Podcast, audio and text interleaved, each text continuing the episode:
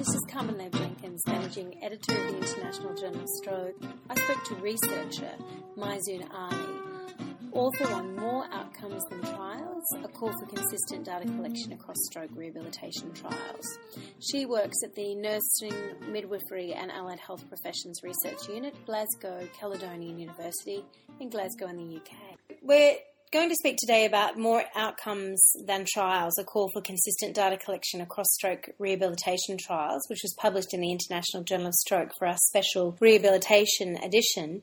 Can you give a little bit of background on Vista Rehab and also why it's so important? Vista Rehab is part of the Virtual International Stroke Trials Archive, or VISTA.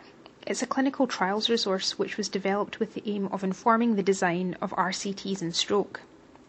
Vista currently has six sections, each detailing uh, a specific aspect of stroke, and Vista Rehab is the rehabilitation trial section of the resource. Briefly, data are collected in Vista, anonymised, and can be accessed for novel exploratory analysis. And it's important because there are so few effective therapies for stroke. The development and conduct of RCTs takes time and money and may not yield a positive result at the end of it. So, a resource like Vista can be used to examine new research questions, pilot methodology, and ultimately see whether it's worth proceeding to a full RCT at relatively low cost. So, why are there so many different impairment and outcome measures in current use? Stroke rehabilitation is incredibly complex. There are dozens of potential targets for trialists to look at. For example, if someone wants to look at upper limb weakness, they can measure weakness, spasticity, wrist, elbow, and shoulder movements, a patient's ability to dress themselves, and their ability to carry out activities of daily living. Each target for intervention has numerous outcome measures that can be used for assessment.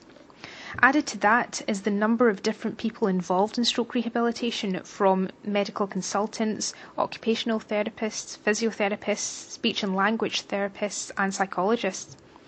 So there is very little overlap between what is measured across all of the different trials. So, how does inconsistent data collection impact meta analysis and trials? Clinical practice is based on the results of meta analyses and trials, and when looking at how effective an intervention is, you need to combine data from multiple sources. If every trial measures something different, it becomes very difficult to compare data and to draw conclusions on the efficacy of these interventions.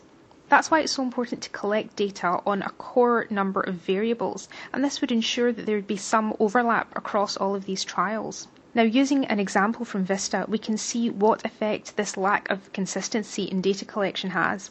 For example, when we're looking at the acute trials resource, there's a lot of overlap between the data collected across trials, and this has facilitated secondary analysis of acute stroke data. And to date, Vista Acute has facilitated 44 different published studies and 52 presentations of abstracts at international conferences. These include topics such as thrombolysis in the elderly and the effects of certain medications on stroke outcomes. The same potential can be reached in stroke rehabilitation trials so long as we encourage consistent data collection. To that end, there are various initiatives which have formed, including the Neurorehabilitation Trialist Special Interest Group, and this was started by Julie Bernhardt and Bruce Dobkin. What potential does this dataset have once consensus is reached in stroke rehab? By encouraging this standardisation of data collection, not only will meta analyses be easier, but pooled data can be used for secondary analysis and hypothesis testing. You've been listening to a podcast interview with Myzoon Ali from the University of Glasgow. The International Journal of Stroke is the flagship publication of the World Stroke Organisation. Please consider becoming